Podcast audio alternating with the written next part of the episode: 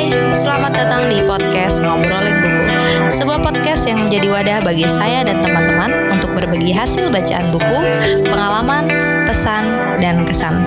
Episodenya akan terbit sesuka hati admin. Selamat mendengarkan. Halo, selamat pagi, siang, dan sore atau malam tergantung kamu yang mendengarkan. Selamat datang di podcast Ngobrolin Buku, kembali lagi bersama saya Zaharuto Nafisa. Di episode ini saya mau bahas buku berjudul Feminisme dan Penelitian Sastra Feminis. Oke, buku ini diterbitkan oleh Chantrik, penerbit Chantrik di Jogja tahun 2021 dan ditulis oleh 3 penulis, yaitu Profesor Dr. Wiyadmi, Dr. Elsie Liliani, dan Isti Swastika Sari. Sebenarnya secara bacaanku atau perjalanan mungkin ya terhadap kajian gender itu baru dimulai 2 tahun belakangan gitu. Dimulai mungkin kalau secara teori ya baru kayak 2 tahun belakangan baca-baca buku yang emang menjelaskan teori gender. Jadi dan baru kali ini juga baca buku yang menjelaskan teori khusus tentang kritik sastra feminis. Sebelumnya sih nggak pernah gitu. Bahkan dari penelitian kuliah dulu memang membedah karya Nawal tapi pakai teori psikoanalisis. Yang ternyata si Freud, pencetus psikoanalisis itu juga dikritik oleh feminis. Jadi ada aliran feminis psikoanalisis yang mengkritisi teorinya Freud gitu. Oke, jadi aku review itu maksudnya biarin lekat aja sih pemahamanku tentang buku ini karena kalau misalnya abis baca terus review di podcast biasanya lebih melekat, apalagi ditambah nulis resensinya. Nah, buku ini tuh ada 154 halaman beserta daftar isi dan lain-lain. Jadi ada 3 bab. Bab pertama pendahuluan gitu. Kenapa harus nulis? Kenapa kajian feminisme itu masih seksi, masih hangat sampai sekarang? Kedua tentang sejarah feminisme dan barulah terakhir adalah teori-teori kritik sastra feminis dan juga praktiknya di karya ilmiah. Nah, di bab feminisme ya itu menjelaskan apa sih pengertian feminisme, sejarahnya gimana, dan ragamnya itu apa aja. Kalau pengertian feminisme ya terlepas dari banyak definisi yang beragam dan bahkan banyak saling kritik, itu sebenarnya intinya satu sih, yang memperjuangkan kesetaraan, keadilan antara laki-laki dan perempuan, utamanya bagi perempuan, karena perempuan secara struktur sosial itu banyak mendapatkan ketidakadilan. Nah, itu perjuangan feminisme itu sebenarnya di situ. Nah, terus di sini dituliskan sejarah feminisme. Nah, ini kan aku sedikit membagikan tentang hasil dari kelas sekolah pemikiran perempuan ya. Jadi kalau di dalam beberapa buku teori feminis itu pasti ada penyebutan gelombang 1, 2, dan 3. Gelombang 1 yang dimulai di Eropa, ya kan? Terus gelombang 2 juga masih di Amerika lah. Baru yang berikutnya adalah gelombang 3 di dunia ketiga atau disebut feminisme postmodern.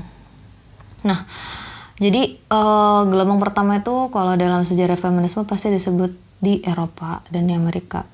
Sebenarnya ada kritik dari Nancy Hewitt tentang term gelombang, yang ini menunjukkan bahwa gerakan feminisme itu seperti gerakan yang tunggal gitu loh. Padahal dia kemudian mengusulkan term gelombang radio. Jadi setiap negara di tahun yang sama itu punya kasus dan perjuangan feminisme. Misal kalau gelombang pertama kan dimulai di Eropa tahun abad 18 itu dicetuskan oleh siapa? Mary Wollstonecraft. Jadi dia mengkampanyekan bahwa perempuan harus menentukan nasibnya sendiri gitu.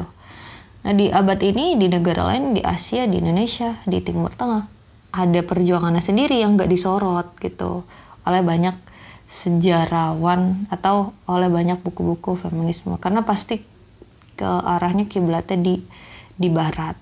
Nah, itu usulan tentang term gelombang radio. Oke, balik lagi ke yang dijelaskan dalam buku ini. Jadi kalau di gelombang pertama dimulai dari abad 18 yang menyorot kepada perempuan harus menentukan nasib sendiri, terutama di bidang pendidikan. Baru 1 abad kemudian, kampanye ini didukung oleh John Stuart Mill dan Harriet Taylor. Mereka juga masih mendorong pendidikan yang setara. Mereka mengatakan bahwa intelektual laki-laki dan perempuan itu bisa sama kalau perempuan juga dapat akses pendidikan yang sama, gitu. Jadi daya intelektual perempuan yang kurang, yang minim, itu diakibatkan yang mereka nggak dapat kesempatan belajar yang sama seperti laki-laki. Nah, baru kalau yang di Amerika, ya di abad 19 gitu, gak jauh dari pergerakan di Eropa, itu dipelopori oleh Elizabeth Cady Stanton yang mengusung atau menjadi inisiator di konvensi hak-hak perempuan yang diadakan di New York City dan dihadiri oleh 300 perempuan dan laki-laki. Mereka mendeklarasikan sikap gitu untuk mereformasi hukum perkawinan, perceraian, hak milik, dan pengasuhan anak. Terus abis itu melahirkan 12 resolusi yang mendorong perempuan untuk mengutarakan pendapatnya di depan umum. Nah, setelah konvensi hak-hak perempuan ini, muncullah 2 asosiasi, pertama dari Elizabeth sendiri, yaitu National Women's Suffrage Association sama American Women's Suffrage Association. Jadi oleh Lucy Stone. Jadi Elizabeth bikin sendiri, Lucy Stone bikin sendiri. Tapi pada akhir abad 19, tepatnya tahun 1890,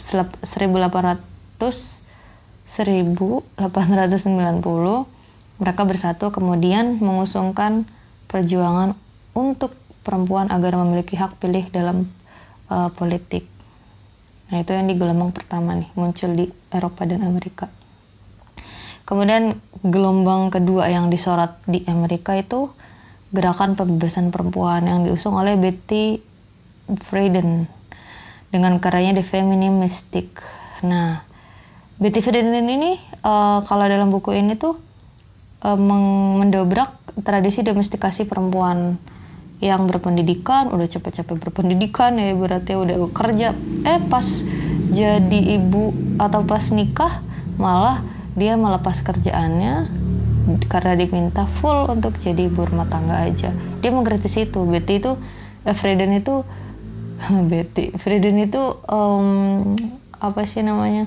mendobrak tradisi ini gitu, mengatakan bahwa perempuan nggak boleh hanya jadi ibu rumah tangga. Jadi, nah ini kemudian dikritik nih sama feminis lain gitu, kalau dia Betty Friedan itu hanya memperjuangkan feminis bourgeois yang white American, yang ke feminis kulit putih bourgeois, dan melupakan kelompok perempuan tradisional yang misal nggak dapat pendidikan setara gitu. Ya, terlepas dari kritik sih sebenarnya dia juga bagian dari perjuangan feminis kelompok tertentu, tapi yang namanya juga pergerakan perjuangan, kajian ilmiah tentu ada kritik, dan ya nggak apa-apa sih, itu naturalnya seperti itu. Terus baru di gelombang ketiga atau disebut feminisme postmodern atau feminisme dunia ketiga. Dunia ketiga sekarang sebenarnya termnya udah diganti jadi negara berkembang sih. Jadi di sini di gelombang ketiga ada Helmi, gimana ya baca, Cixous, tulisannya Cixous, Luce Irigaray dan Julia Kristeva. Nah, mereka mengkritisi sebenarnya kata feminisme itu sendiri yang karena memunculkan banyak kritik dari banyak pihak. Ya, seru nih ya, perdebatan kritik-kritik mulu. Terus barulah dijelasin tentang feminisme Indonesia. Wah, feminisme Indonesia ini mungkin secara term emang belum ada ya, tapi pergerakan dan perjuangan perempuan di era kolonial itu udah banyak. Pahlawan-pahlawan perempuan, Cutnya Encet Mutia, terus Martha Christina Tiahahu, terus abis itu muncul lah Kartini. gitu di sebelum kemerdekaan, tapi di bidang pendidikan, Dewi Sartika. Terus yang kemudian pergerakan yang sangat menggemparkan adalah Kongres Perempuan pertama tahun 1928 yang dihadiri oleh ribuan peserta dari berbagai kelompok perempuan. Nah itu. Kemudian di era Orba yang menjabat 30 tahunan lebih di era Soeharto, beberapa kelompok perempuan itu dibekukan, termasuk Gerwani, karena gerakan wanita Indonesia, karena dituduh terlibat di PKI gitu. Dibekukan, dihanguskan, terus dia sendiri membentuk PKK, Korpri, dan Mepertiwi yang sebenarnya tujuannya ya untuk mewujudkan teori pembangunan Soeharto, melanggengkan kekuasaan dia juga. Nah, terus di era reformasi lahirlah Komnas Perempuan tahun 2005 yang didirikan oleh Prof. Saparina, terus Bu Sinta Nuria, dan lain-lain. Nah, oke. Terus dijelasin juga ragam feminisme, liberal, radikal, dan lain-lain. Nah, masuk ke bagian yang paling inti sih sebenarnya, yaitu penelitian sastra feminis. Jadi konsep dasarnya itu gimana, metodenya itu apa. Nah, kalau dalam penelitian sastra feminis itu kan sebenarnya kritik yang sifatnya revolusioner, yang menumbang wacana dominan gitu, yang selama ini dibentuk oleh suara tradisional di dalam satu karya. Jadi emang sifatnya untuk mendongkrak wacana yang dominan, mengkritisi, menelaah suatu karya sastra. Karena pada sebelum ada teori kritik sastra feminis, karya sastra itu masih banyak dikuasai oleh atau dikonstruksi oleh laki-laki. Nah, secara metode ada dua model nih kritik sastra feminis. Pertama, kritik sastra feminis yang melihat the woman as reader. Jadi fokusnya itu pada citra dan stereotip perempuan dalam karyanya. Jadi fokusnya pada karya. Si peneliti ini memposisikan dirinya sebagai pembaca di karyanya. Sedangkan model kedua itu ada The Woman as Writer atau genokritiks.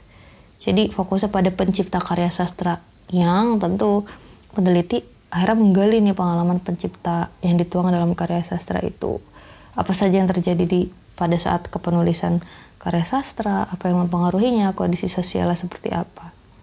Nah, kalau mau menggunakan model yang pertama, The Woman as Reader atau feminist critic, itu berarti pakainya analisis isi feminis gitu. Jadi melihat karyanya, apa konstruksi gender apa yang dibentuk di dalam karya dan lain-lain. Tapi kalau mau mengarah pada model The Woman as Writer, berarti peneliti bisa menggunakan feminis kualitatif yang ada 3 posisi. Si peneliti bertitik pada feminist standpoint, yaitu menekankan pengalaman nyata di suatu kelompok masyarakat yang ada di sekitar penulis karya. Nah, misal saya sebagai peneliti mau meneliti karya-karyanya Ayu Utami atau NH Dini di era sekian gitu. Nah, itu saya nggak boleh melupakan kondisi sosial pada saat itu gitu. Pengalaman nyatanya seperti apa. Nah, terus empiris yang kedua, tahap posisi kedua, empirisme feminis. Jadi ya menggunakan teori-teori kualitatif lah.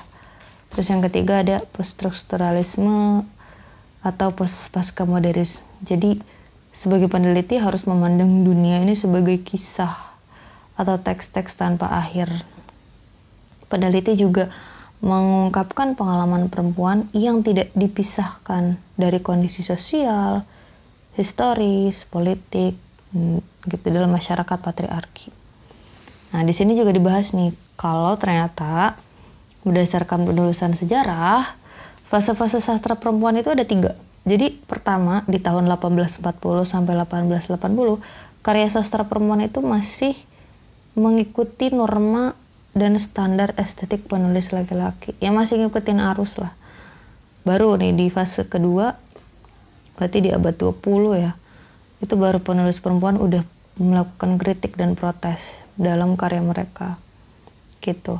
Baru di fase yang sekarang nih fase female, penulis perempuan menemukan jati dirinya, makanya kan lebih berani dalam menulis karya sastra gitu.